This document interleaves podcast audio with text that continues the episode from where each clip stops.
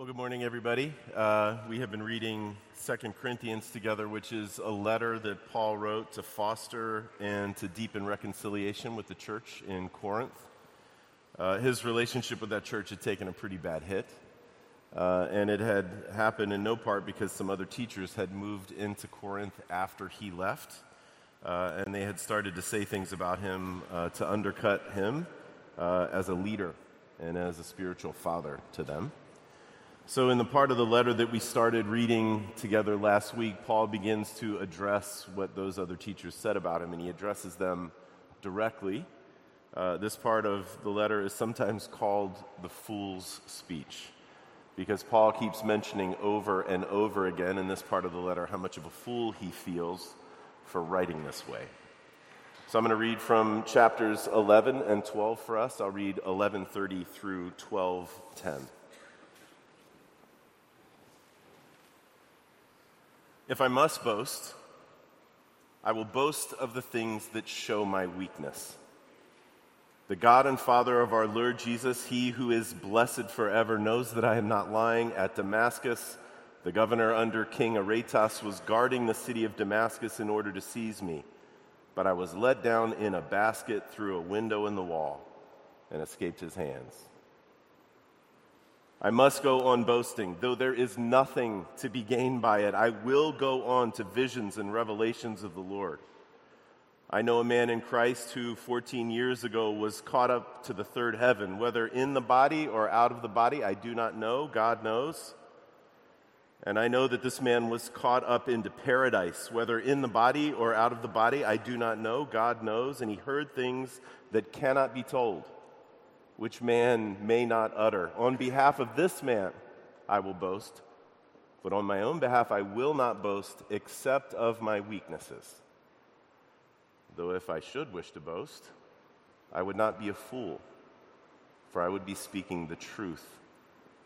But I refrain from it so that no one may think more of me than he sees in me or hears from me. So, to keep me from being conceited because of the surpassing greatness of the revelations. A thorn was given me in the flesh, a messenger of Satan to harass me, to keep me from becoming conceited. Three times I pleaded with the Lord about this, that it should leave me. But he said to me, My grace is sufficient for you for my power is made perfect in weakness. Therefore, I will boast all the more gladly of my weaknesses, so that the power of Christ may rest upon me. For the sake of Christ, then, I am content with weaknesses, insults, hardships, persecutions, and calamities. For when I am weak, then I am strong. This is God's word, and it's given for our good. Let me pray for us. Father, we thank you uh, for this word that we have uh, read and heard together. And we ask that as we uh, talk about it together and think about it for a few minutes, that you would meet us. That you'd meet every, every one of us here this morning in whatever conditions we find ourselves. Those of us uh, who have joy and happiness, those of us who are in suffering and in trouble, those of us who feel numb to the world around us, meet us all Show us the good grace of Jesus again. Show us his power. Comfort us. Change us by it. And we ask it in his name. Amen. Well, I am uh, sure that some of you have seen the TV show The Antiques Roadshow. Uh, it has uh, been on the air since 1979 on the BBC, and of course, now lots of other countries have their versions of Antiques Roadshow. It's been running here in the States for about 25 years. Uh, if you haven't seen it, I'll tell you the idea behind the show is really very simple. Regular people like you and me bring antiques to appraisers, uh, professional appraisers, um, to find out how much they're worth. That's it.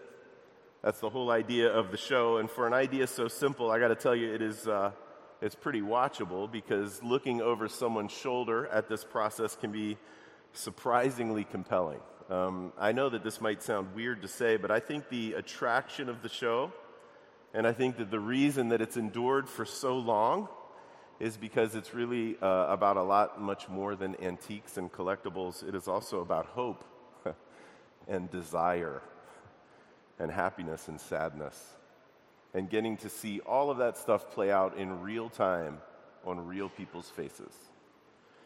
There is uh, lots and lots and lots of joy, of course, in seeing someone bring something that's been sitting, you know, forgotten in their attic or uh, something that's been handed down in their family for generations or something that they got at a yard sale for like a dollar, only to find out that it is uh, extremely rare or sought after or incredibly valuable.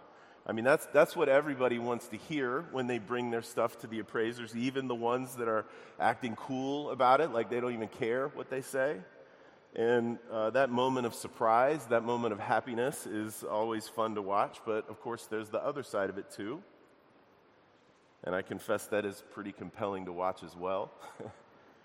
you know, when people will bring things in only to find out that they're fakes or really horrible uh, reproductions or that they're just really not that valuable at all.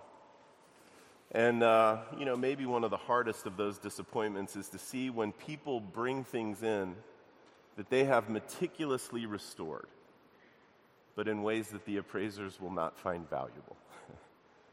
you know, like uh, an 18th century table that has been sanded down and, and smoothed out and stained some beautiful contemporary color, and then they've applied a thick coat of lacquer, clear lacquer on it. Or there's some oil lamp from an old ship, and this person has taken it and they've polished it till it gleams, and then they wire it for electricity.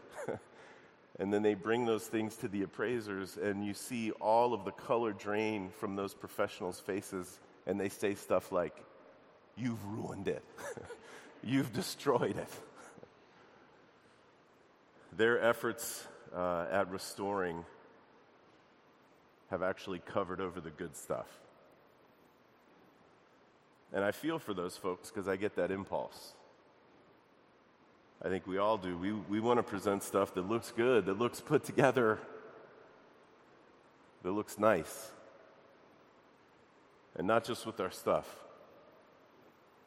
If, if we're being honest, there's a deep impulse to do that with our lives too. We want to present happy and put together and really thoughtful and in control of what's going on in our lives and in control of what's going on in our families and in control of what's going on in our workplaces. We, we have a tendency to want to hide our trouble and our weakness and our suffering. And that's why what we just read together is so incredibly challenging. I mean, Paul says, if I'm going to boast, I'm going to boast in the things that show my weakness. and if the rest of what Paul says is right, it means that when we buff out, when we polish over our weakness and trouble, when we try, sometimes frantically, to hide our suffering from other people, we are actually polishing over and hiding the really good stuff. We're plastering over the powerful stuff, the life giving stuff. We're hiding the places in our lives where the grace of Jesus might otherwise shine through. I mean, church weakness and, and, trouble and suffering, these are often part of our lives. Some of you, I know, are in the middle of a great deal of it. And you don't need anybody to tell you it's part of life. If you're not facing those kind of things right now, that is great, and we rejoice with you. But wisdom and experience tell us that nobody gets a smooth ride in this life, and that they will come knocking at your door. So, this passage that we just read speaks simply and it speaks profoundly to our weakness and to our suffering and to our trouble and to what it means to follow Jesus in the midst of them. So it starts with that uh, profoundly counterintuitive statement If I must boast, I will boast in the things that show my weakness. Which raises a couple of questions, of course, starting with perhaps why in the world is Paul boasting in the first place? Well, last week we uh, read the passage where Paul begins to address what these other teachers had said about him uh, to undercut him. And uh, a couple of the things that they said. First of all, these teachers said that Paul couldn't be uh, trusted because he was a poor public speaker. They said Paul couldn't be trusted because while he lived in Corinth, he didn't take money from the church for support.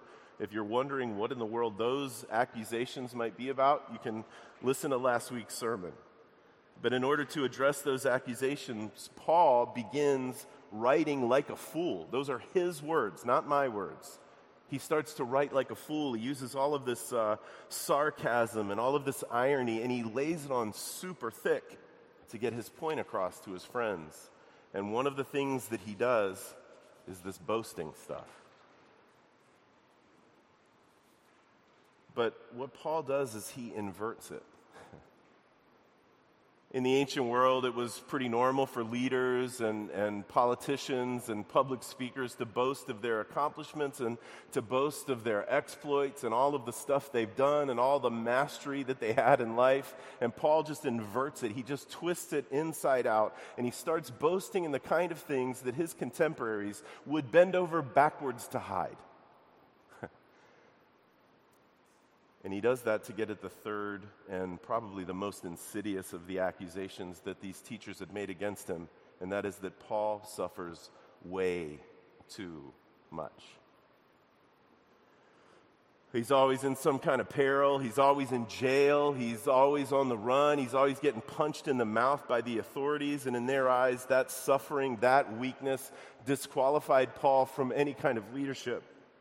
He was weak, you know? And people want strong leaders who have it all together. People want strong leaders who are in control in the midst of chaos, who've mastered the trouble around them rather than being mastered by it. And old Paul, he can't check any of those boxes.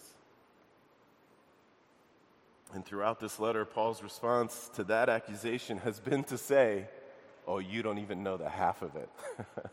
it is way worse in my life than you even know. It's so bad. because on top of all of the stuff that you can see and all the stuff that you can hear about, there's all the stuff you can't see and won't know about until I tell you. All of the tears, right? All of the sleepless nights, all of the anxiety that I feel all of the time. He mentions that. Paul's not ashamed of any of it. At the back half of chapter 11, he draws up a long list of troubles. He says, I'm talking like a madman to tell you about these things shipwrecks, robberies, countless beatings, hunger, all of it. He asks at the end of it, Who is weak? And I'm not weak. I can outweak anyone you know. I'm at the bottom of the list. And then in verses 32 and 33, which we read, he tells this story about having to escape from Damascus by being let down in a basket through a hole in the wall. And a lot of scholars and a lot of commentators say this is the most audacious of all of Paul's foolish boasting because what he's doing here is lampooning one of the highest honors that a Roman soldier could ever be awarded. That honor was called the Corona Muralis, which means something like the crown of the wall. And this great high military honor it was given to Roman soldiers, the Roman soldier who braved all of the arrows and all of the swords and all of the javelins and all of the, boiling liquid and all that stuff to get up first over the wall into an enemy city during a siege.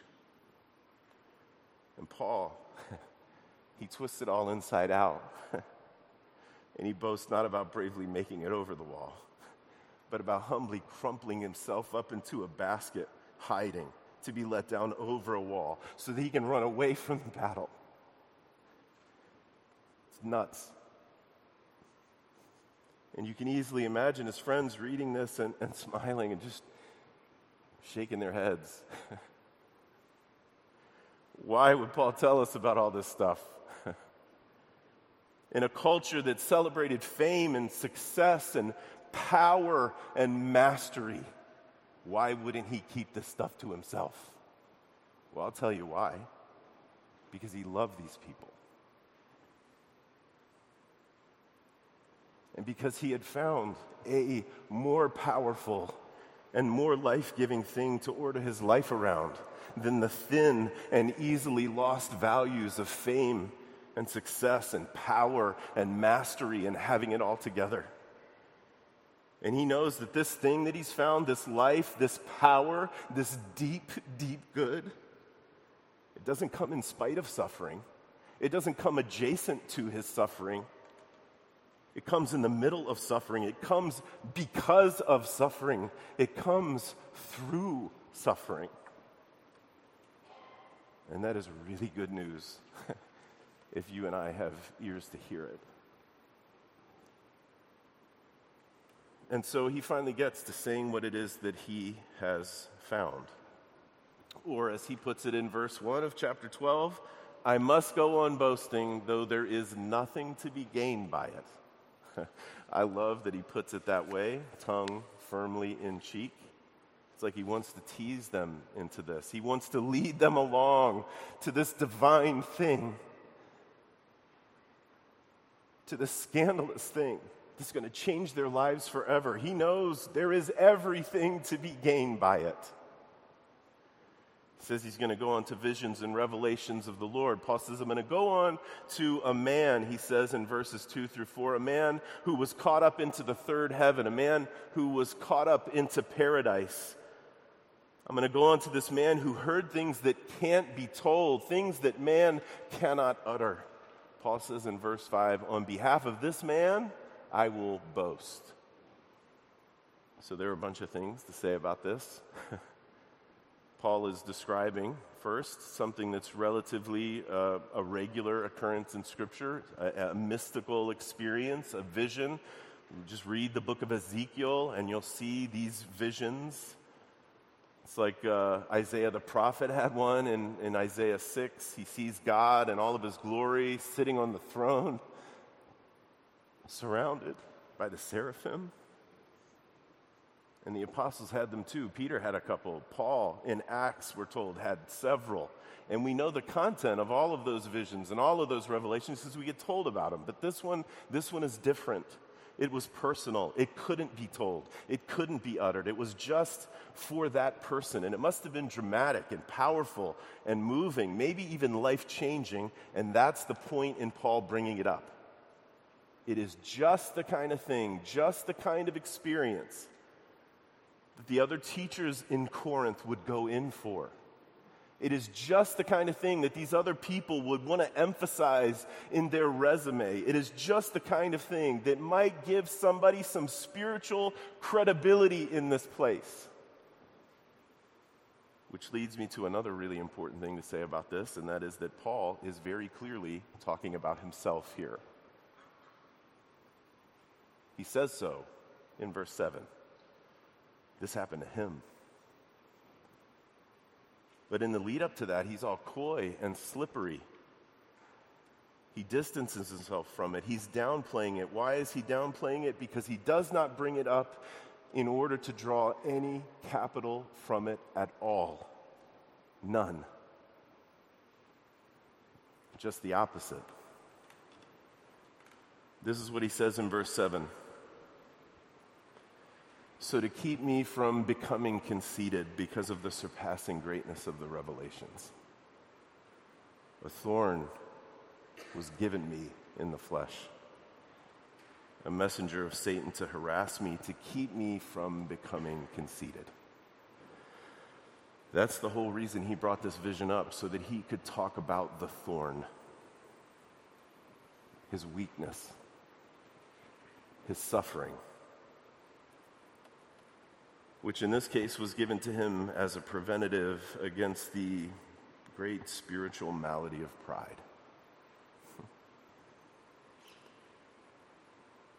Now, there, of course, has been a lot of speculation for the entirety of church history, probably from the time the ink dried on this letter. What in the world is Paul talking about? What is his thorn, you know? And generally, they fall into three categories. You know, it could have been a person, some opponent, some enemy, some enemies. Much more often, people in the history of the church have suggested that it has to be something physical, you know. Maybe he had an eye problem or epilepsy, or maybe he had a speech impediment, or maybe he had migraines. Some people have suggested that it might be what we call uh, a psychological condition, depression, anxiety, some kind of thing going on in his personality. We don't know. Maybe his friends in Corinth knew, but we don't know. We don't know if they knew, and I'm really glad. Because it makes it a whole lot easier for us to plot our own thorns on what he is about to say. Because this is the real point of the whole thing. And it's the place to which he has been leading his friends all along. And for a moment, the fool stuff falls away. And all of the irony stuff dries up. And Paul is as earnest as he possibly can be. Three times. I pleaded with the Lord about this church. Three times I asked him to take it away. And this tells us something important. I mean, maybe this goes without saying, but I want to be sure that I say it that Paul hasn't been boasting in weakness and he hasn't been boasting in trouble and suffering because he likes it. He does not like it any more than you and I like it when it's present in our lives. What he wants is for it to be taken away. He wants it out of his life, just like you and I do. And so he takes it to God, who he trusts can do something about it. And so I want to say if you are suffering right now, you know, whatever it is that's causing it, a person, a physical thing, a spiritual thing, psychological thing, whatever it is, I want you to know that a faithful response is to ask God to take it away. We did that this morning already in lament. We went to him and said, Repair this, fix this. And the Psalms are full of this. I mean, if you are suffering, you can pick up the Psalms and start reading really literally anywhere. And before too long, I promise you, you will get to a place that describes your experience exactly. The end of Psalm 28 was our Old Testament lesson this morning, and I think it's a great psalm to pray when we are suffering. To you, O Lord, I call, hear the voice of my pleas for mercy when I cry to you for help. Our own Paul, Paul Vanderbijl, has, has set that psalm to music. If you've been here for any length of time, you have probably sung it. It would be great to sing in suffering. And so that's what Paul asked God please take this away. And God didn't take it away.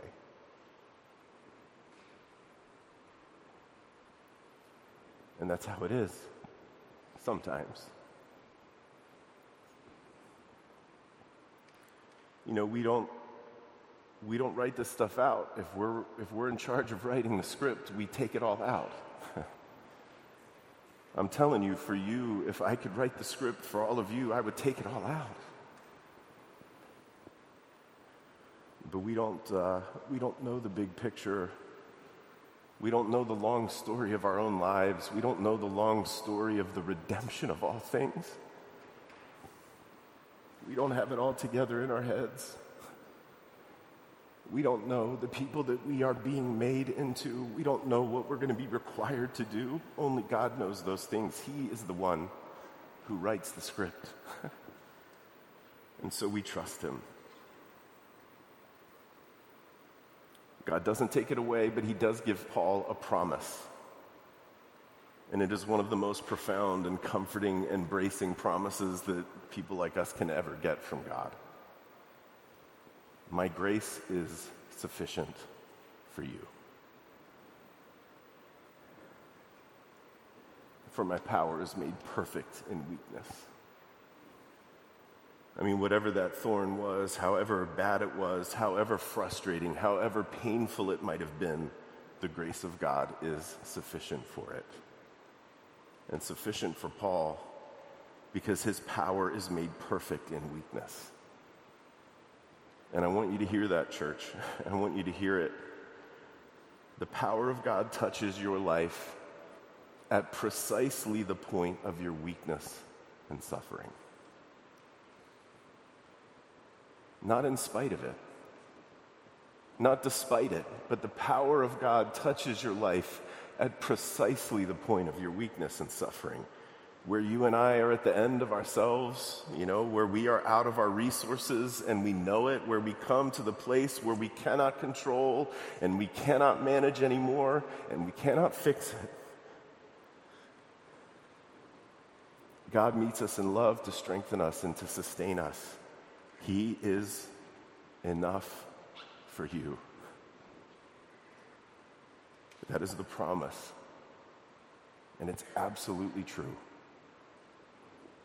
And that's why Paul won't plaster over his weakness. That's why he won't cover over his trouble. That's why he's not going to polish that stuff out of his life and try to hide it. That's why, as he says in verse 9, he will boast all the more gladly in his weaknesses, so that the power of Christ rests on him, so that Jesus will fly to him. Jesus graciously meets us in our suffering, and when he does, we meet someone who knows us. Because we meet someone who also asks, as we heard in the gospel lesson three times, for something to be removed from him. And it was not. And when it was taken from him for love and in great, incredible, inestimable power, he walked towards the cross, where all of our thorns, as it were, were woven into a crown for his head. And through the power of his resurrection and through the power of his ascension, he has taken away the power of suffering for us forever, and he has promised that one day it will be gone. To follow him in faith and repentance is to know, even in our deepest trouble, and suffering, that He is enough. Let me pray for us. Father, we ask uh, that you would uh, remind us again and again and again and again of this truth. That when we are weak, we are strong because your power rests on us in those moments. Father, help us to remember this and lean into it and trust you in the middle of even of our, our most difficult suffering. Help us to lean into this and to trust you when we come alongside those who are suffering. Father, do this so that we will grow up in our faith, so that we will be healed. Father, when we think of suffering, of course, uh, we think of this conflict that's going on in Ukraine we think of all of the people who are suffering from the horror of war. And so we ask that you would, uh, Father, work powerfully. We ask uh, that you would end the conflict. We ask that you would reduce death and suffering on all sides. And we ask that you would be happy to work through your people to care for all of these hundreds of thousands of refugees that are fleeing the country.